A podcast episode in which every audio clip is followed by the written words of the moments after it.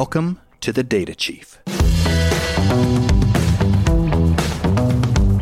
The Data Chief is a podcast for data and analytics leaders to share their personal stories and insights on technology, culture, and leadership.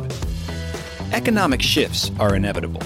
Understanding what is happening and to whom can help to quickly identify better solutions.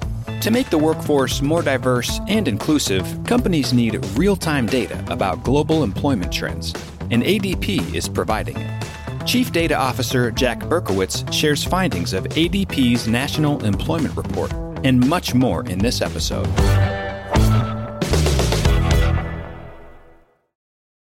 The Data Chief is presented by our friends at ThoughtSpot, the modern analytics cloud company. ThoughtSpot makes it easy for anyone to analyze your company's data with search and AI. Business people at companies like Verizon, CVS, Amazon, Afterpay, OpenTable, and T-Mobile use ThoughtSpot to quickly uncover new insights and turn them into action. And you can learn more at thoughtspot.com. Jack, welcome to the Data Chief. Finally.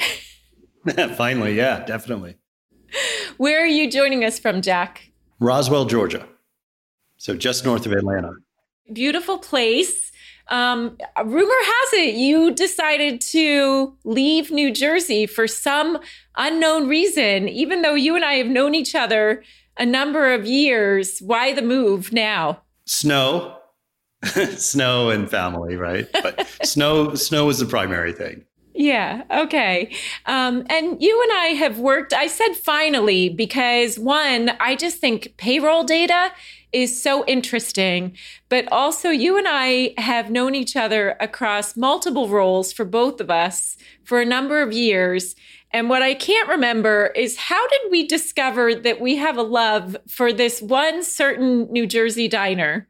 I don't remember either. I just know that, you know, I, I was born in a small, small town called Riverside, New Jersey. It's where my grandparents lived. And then I grew up in Virginia, but, you know, I think my parents lived there for a few months before they moved. And, and that was the place that everybody went in my family, um, you know, right there on the circle. Yes, Ponzio's. Ponzio's. For for those diner fans, we're talking about Ponzio's, where I had my com- second grade communion celebration. Is Ponzio still around? I actually don't know. We should have checked that. I haven't been to South Jersey in that area in at least a couple of years. We used to go down for swim meets uh, now when my kids were swimming. But uh, already I've derailed us to to diners and data. I think it's a good combination.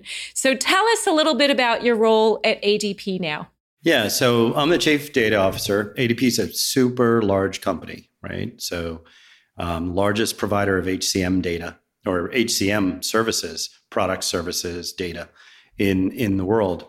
And I kind of have a two faceted role. On the one hand, the chief data officer of the corporation. So everything that chief data officers do uh, on the defensive side, so dealing with data security, dealing with data governance, common metrics, those types of things. And then on the offensive side as well, enabling our business units to build data products or to do an analytics, those types of things. But I also have another role is that I'm part of the product development organization.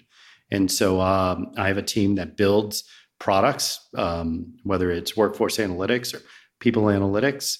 Um, it's there's data products. There's all sorts of different capabilities on the product development side. So it's a really nice role because it's sort of a, a fusion of both of the skill sets or the interests that I have. Yeah, so that's great. And when I think about payroll data, I think about how mission critical it is, how many people rely on these transactions, whether it's the direct deposits um, or what have you. But the reliability of this and the data volumes of this is key. Can you share a little bit about those data volumes? Yeah. So, you know, in any given month, uh, in the US. We're paying something like 25, 26 million people, may even be more now. And you know, around the world, it's it's well north of 40 million people. In our data set, then, when you look at a rolling 12 months, you know, there's millions of people because people are getting hired and and and leaving and things like that. And it's everything and not just about pay, but it's also about the HR transactions, their benefits, their taxes. All that information comes together. ADP as a company will move, I, I can't remember the exact number, but it's around $3 trillion a year by moving money from companies into the bank accounts of people or into taxes or things like that. And all that creates, you know, billions and billions and petabytes and petabytes of rows of data. The thing about our data is is that it has to be incredibly exact because, you know, at the end of the day it's about people and people rely on that money and and you don't want to mess up somebody's paycheck. It's like the number one rule at our company, don't mess up a paycheck and and and we don't. Yeah.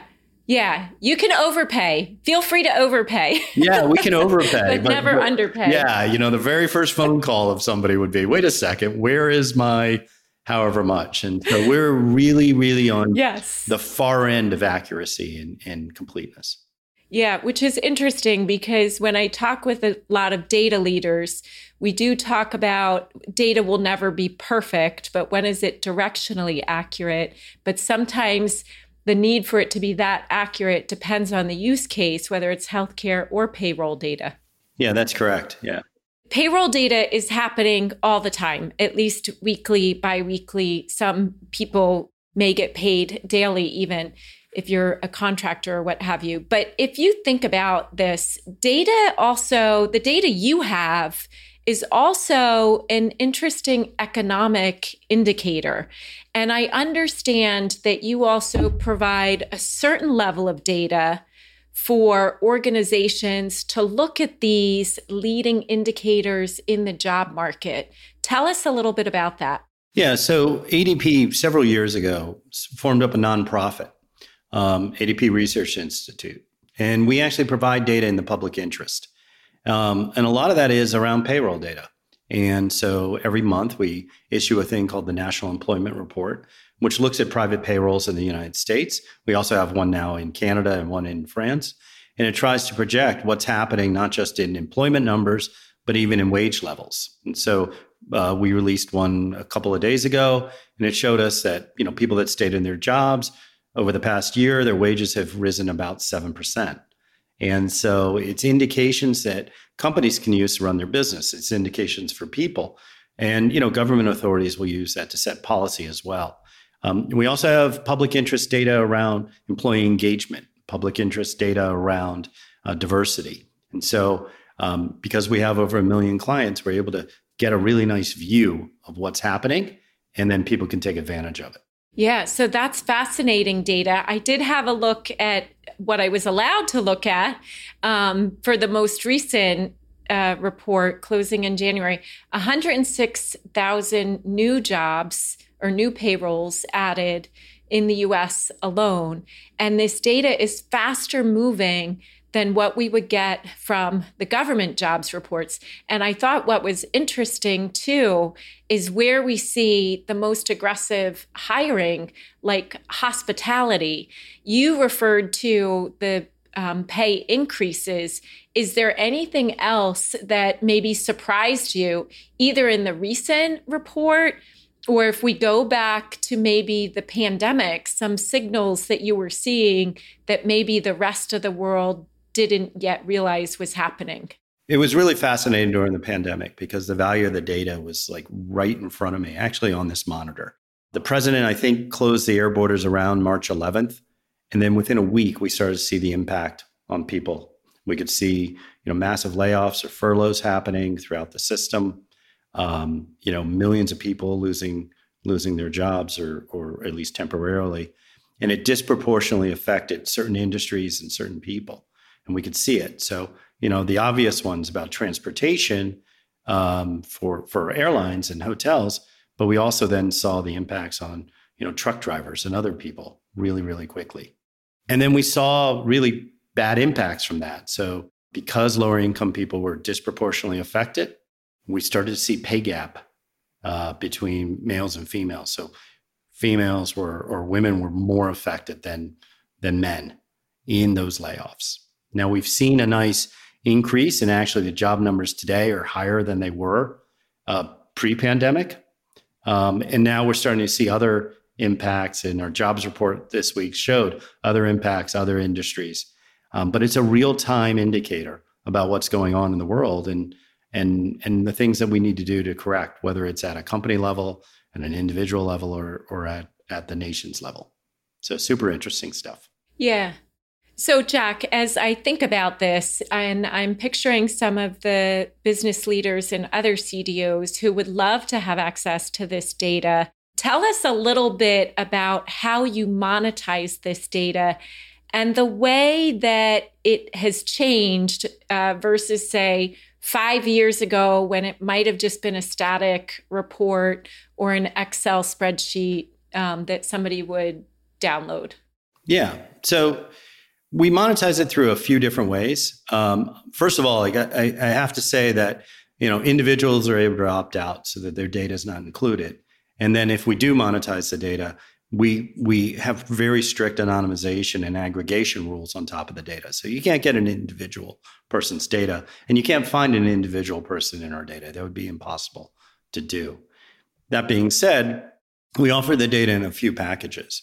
If you're an HR department, you can get it through a SaaS application, and you know with some preset queries about uh, or ways of browsing it, like in an interactive map, things like that. But we also have data files and data APIs that we make available. And those used to be, you know, sort of like FTPs or things like that. You know, people, we literally had an FTP site. Now you can get those in the Snowflake marketplace. Um, you can get those through Amazon and their distributions of not just raw data, but or raw levels, but really curated information. Because the problem is, you were talking about earlier, people get paid in different rates or different cadences. In fact, we have people that get on demand pay at the end of a shift.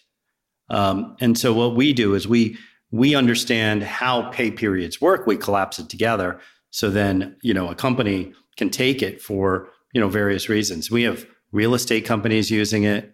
We have consulting companies using it. We have, you know, restaurants like like fast food restaurants or or those types of things to do demand planning. Where should they put a restaurant for a location? If they have a restaurant, where do they what do they stock in that restaurant based on the income or based on the commute patterns of people? So we have all that type of information, lots of different distribution methods uh, for people to consume. Yeah, that's great, both in how you aggregate and respect the privacy, but also work on those consistent definitions, data literacy, um, pay period. How does one define it? But I also like, I think about one leader who said to me that these data marketplaces and data sharing really is the end of FTP as we know it. But yet, I think habits die hard. So, are you seeing people leverage the more modern ways of accessing this data? Or do you still see a lot of legacy processes and habits as people subscribe to it? We definitely do, right? One of the things I run for the company is is is reporting. So it's, you know, old time payroll reporting, but there's millions of reports that are downloaded and what those reports are are file transfers to insurance companies or file transfers to retirement groups, right? So that they're doing business with. And so we certainly see that. We certainly distribute files still by FTP. And yeah, the data clean rooms and the data transfers are coming, but it takes a really sophisticated organization right now to pull that. So re- top level enterprise analytics teams are using these capabilities. But it's just early days, early, early days. Yeah. So I think we're going to see it over time. But that that spreadsheet spreadsheet mashup use case that we all saw in the BI world 10 years ago, that hasn't gone away. And I don't think it's going to go away anytime soon. Yeah, um, I don't know. it may not go away anytime soon, but I do think about the pace of change. And as Clayton Christensen would say, the rate of creative destruction has only gotten faster. So I think about those leading organizations who are working smarter and more efficiently.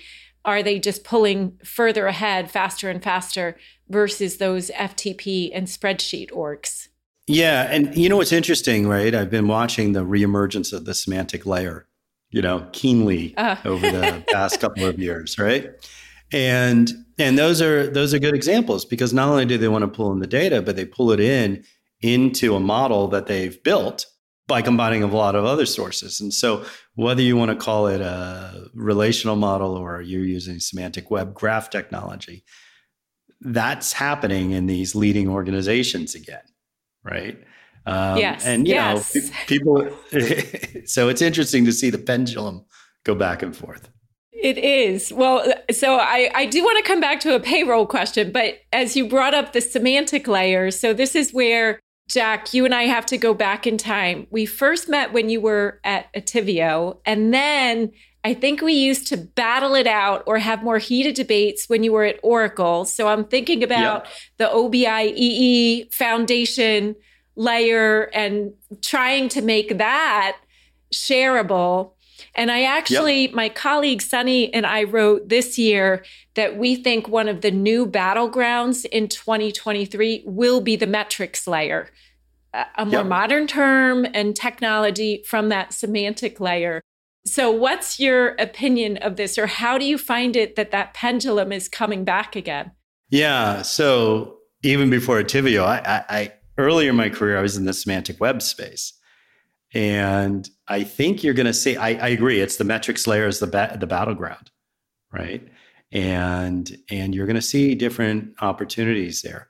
You're seeing companies like um, that are classic BI companies, but also companies like C3AI or Palantir, you know, talking about ontologies and you know C3AI has a, a, a business model that that's the core of their business and so you're going to see these things continue to evolve. But we're building metrics layers at my company for sure to serve our clients or our internal stakeholders.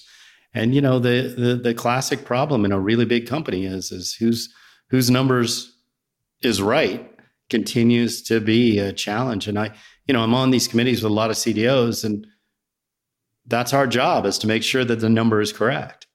And so it, will be interesting. You know, is it DBT? Is it graph? Is it GoodData stuff? I don't know, but it's it's something uh, that's going to win. Yeah, or I mean, this is where, of course, at ThoughtSpot, we were one of the first analytics vendors to integrate with the DBT metrics layer. Um, and yet, there's other innovations that I'm not allowed to talk about that we're working on that surprises me this world of co-opetition, let's say. Um, and I, I think it does get back to you use the example of pay period. If any one of these spreadsheets or reports has a different definition of pay period, that's usually where we get into the different exactly. numbers. And IT exactly. is used to owning that or used to have to own it because it was hard coded in the database or in the load scripts. How do we get that closer to the business owning it. Exactly. Um, Doug Laney, who used to work with, who's at yes. Know, West Monroe now, you know, he gives that yes. example of uh, sand glass jewelry. Right now, I'm not buying anybody glass jewelry, but you know, but that's the notion, right? That you take, you know, the data is sand, but at a certain point, you better make it into glass so that somebody can make jewelry. And I think that's a really good point that having the data either in the metrics layer or with the data, the description of what you intended or what this what the meaning was is super important when you're trying to build, you know, the next generation of analytics. And this is hard. This is hard work. There's no simple way to do this. And it has to, or let me ask you, do you agree it has to get closer to the business owning that definition because they really understand the context? Yeah, I, I, I 100% agree with that. There's this new job title, data product owner. It's a product owner that knows data. Yes. But still, we better put that person really, really close to the business. My challenge or our challenge as an industry is we want to put it in the hands of the business, but it really it's still an analyst doing it. We really actually need to get it in the hands of, you know, that sales VP or that financial officer or that HR. For me, you know, the CHRO or the HR team, I want them to really not just see the data, but own it, consume it, have yeah. the measures that are meaningful to them. And that's a really hard challenge, right? Because they have other jobs. They're not data experts necessarily. Yeah, that's not their primary job. And this is where I want that ease of use. Um, I don't want it to be about the technology. I so we have to keep driving down the complexities so that data is part of everyone's job, but it's just another tool in the toolbox and not their primary job. As you went back to the CHRO, so one of the things in the payroll data that ADP has worked on that I really appreciate from you as one of our male allies. Data can be used to lie. And we have a lot of vanity metrics as it relates to diversity and inclusion reports. And you brought up pay equity. And this is across everything gender diversity, racial diversity, um, schools, even which schools you went to, the type of degree you had. Uh, I was very excited to see some of the work ADP has done here to get past the vanity metrics.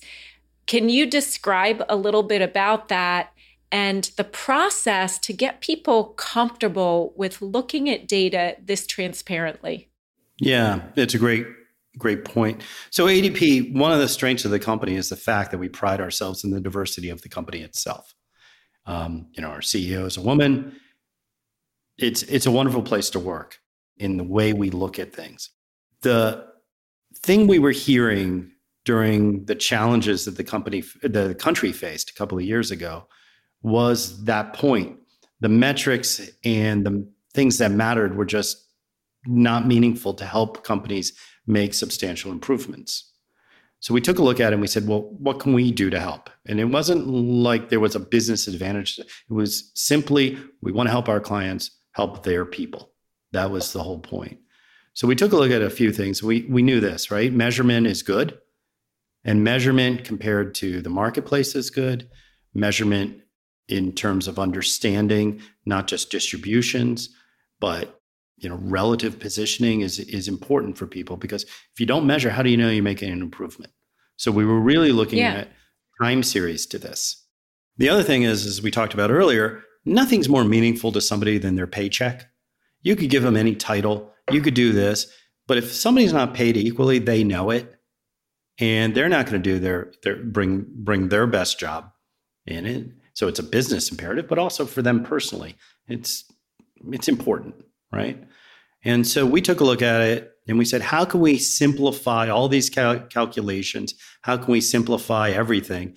How can we use our benchmarking capability not just to tell you what somebody should be paid, but how can we actually give you benchmarking about diversity, whether it's gender, whether it's ethnicity? You mentioned some of them to me, military veteran. Turns out our, yeah. our, our, our military members have a significant pay equity gap. It's a problem. And so we brought yeah. all that information together and we've interweaved it not just as a report to the side, but as a set of planning tools and a set of analyses that people can use to take action. And it goes right into payroll systems. So the HR team can say, here's people that have a pay equity gap, not just internally, but actually against the external market. And then companies can take advantage of that. We really focused on making that simple for people. And what we've seen is this massive uptake in using this tool. And, you know, we're well north of a billion dollars, probably close to 2 billion now in pay equity gap closures by our clients. In other words, they're increasing pay for individuals to get them in an equitable place in terms of their pay. And so thousands of our clients have taken this step, affecting hundreds of thousands of people simply by using data, but without you know needing to go through all the the manipulation. We did it for them, but boy, they see it, they take action, and that's that's a great benefit that we've been able to do. I love that, Jack. That insight to action. What I don't love is seriously, our veterans are paid less, that's terrible. So um, I would like you to, if I can ask, I want ADP to publish that, socialize that, and say, this is unacceptable. I think people don't, they just don't realize that. Yeah, they, it's the problem with anything. You, you hit it, right? Vanity metrics. People just don't realize it. I, and, you know, the nicest thing about working in my space is when you make it apparent to anybody, I, have never had anybody look at me. Maybe they're being disingenuous, but I've never seen anybody say, Yeah, I actually want this situation in my company. I've never seen anybody say, I actually want to pay people different and uh, for no. any group. Yeah. You know, but you have to make them aware and you have to allow them to measure it, allow them to see it. And that's one of the things that we're trying to do uh, as a company. Now, look, we don't set policy for our clients by any means. Of course, but we not. give them the tools so that they can make the decisions, and that's that's our job. Yeah. That's our role as data people. A lot of it comes from, I think, unconscious bias, and even um, a data professional that I was advising she i said look this starts right out of college you don't ask for more and her male colleagues were asking for more negotiating better and then all your pay raises uh, subsequent years they the gap just widens so i do think when we shine a light on this data um, and do it without trying to hide where we have problems we can evolve the industry together which is great. Jack, you've been across many roles. You've worked as a vendor. You now are CDO in an end user organization, let's say. And I love your cute dog for those of you watching on YouTube. Uh, wait, so now we're going to skip. Tell us the dog's name. We like dogs. That, that was that was Baxter. He knows how to open the okay. door. Um, yeah, that's Baxter, my Australian Shepherd. So. Yeah. Oh, beautiful. So people will post a picture of Baxter it's uh, data chief listeners sometimes hear doc barking in the background. Hopefully we'll get through this session and you won't.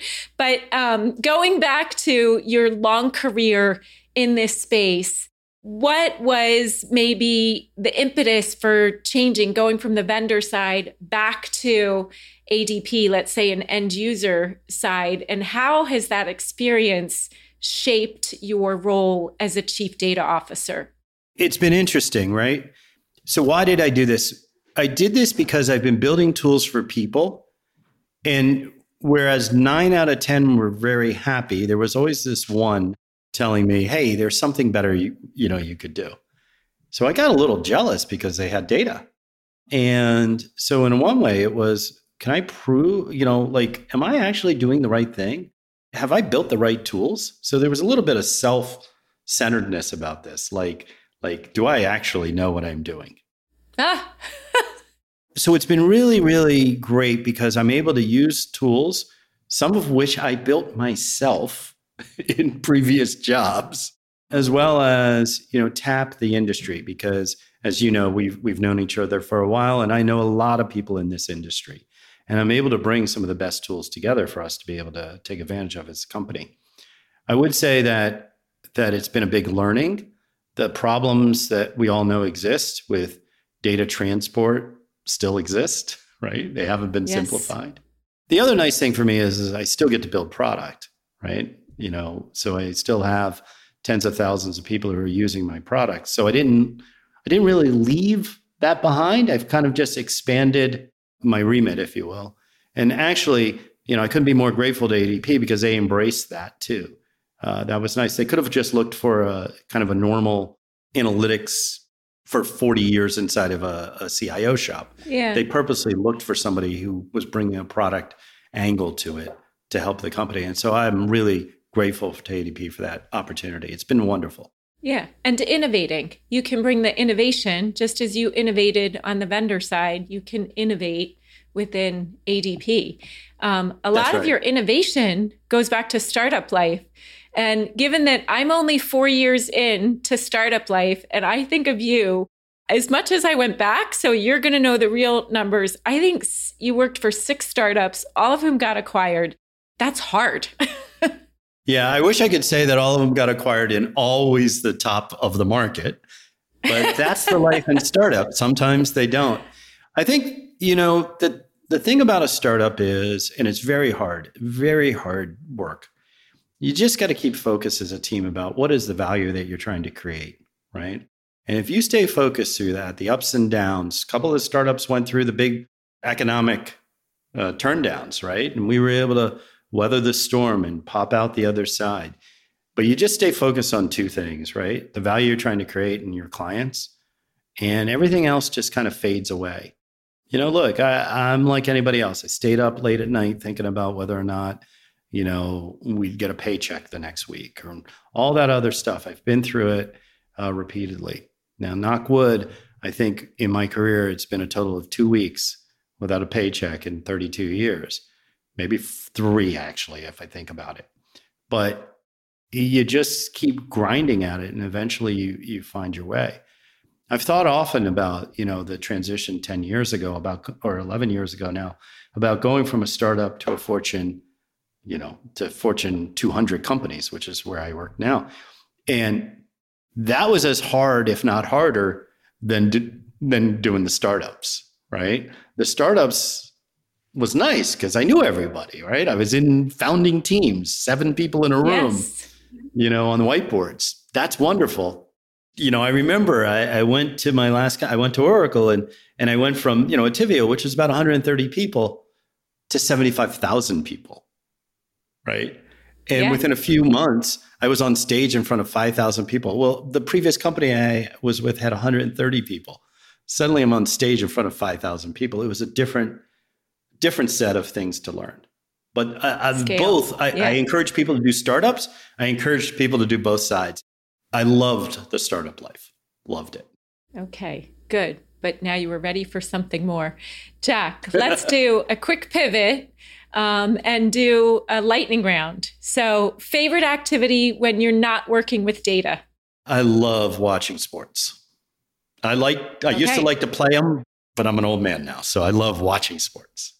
I don't care what the sport is. Old is it's a state of mind. You don't care which sport. What did you used to play? I played baseball. Okay. So, favorite baseball team? San Diego Padres. Favorite football team? Well, what's Washington now? Washington Commanders now. Okay. If you were CEO for a day, what would you tell the data team? Get with the business by 9 a.m. and stay with them. Good. End it there. One word to describe Chat GPT. Fascinating fill in the blank. Data is. Data is flowing, it flows. It does flow. What kind of mentors or books, thought leaders, have inspired you the most? So, probably a couple. Edward Tufte, the visualization. I got a chance to, you know, meet him several years ago. He was amazing. And Randy Pausch, who's now passed away, who was a professor at Carnegie Mellon. People know him as the last speech, but actually, you know, that was that was impactful. But but his early work on visualization and viewers, even when he was getting his PhD at UVA, really impacted the way I think about how people use data. Those two writers and their work impacted how I think about how people use data. Oh, interesting. Of course, Tufte, I follow his work, but I didn't realize that the last speech, Randy, was also in visualization. So I will definitely take a look at that. A favorite book that you're reading right now doesn't have to be data related. And it's not. And so I, I, I it's sitting right here, actually. That's funny. So there's a guy on YouTube named Beau Miles. He's in Australia. He's written a book called The Backyard Adventure. And the thing I love about him is you've got to watch his videos. They're all like 10, 15 minutes long or maybe 20. He makes the most use of being in the present of anybody I've ever seen. Oh, I like that. So, and we will include links to all of these in the show notes if you're listening on whatever podcast player. How about a song that just pumps you up, fires you up? Well, I'm going tonight to see, you know, our New Jersey hero, Bruce Springsteen. And uh, Baby, We Were Born to Run has been with me oh, for I 40 years. So, uh, so that's one that, that's fun. always with me.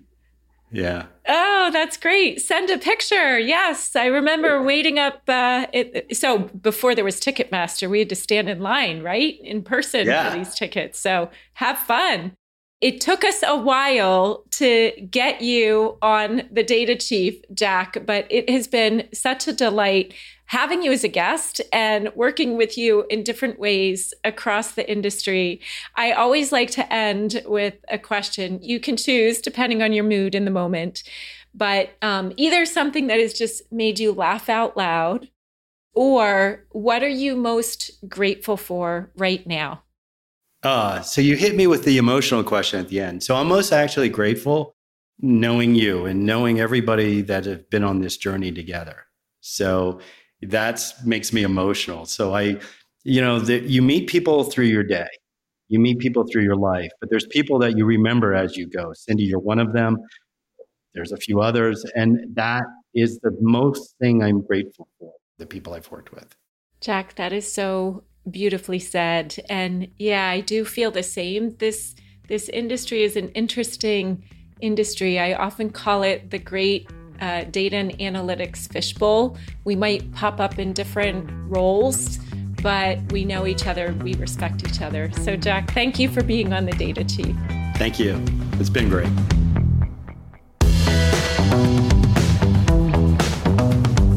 Thank you for tuning in to another episode of The Data Chief. To learn more about today's guest, recommend a future guest, or hear more of the show, head over to thedatachief.com. If you have questions for Cindi or comments about the episode, give her a shout by dropping your thoughts on LinkedIn and tagging Cindi Howson. And if you haven't already, be sure to subscribe, rate, and review the show. Every review helps more people discover the podcast and helps us improve our content.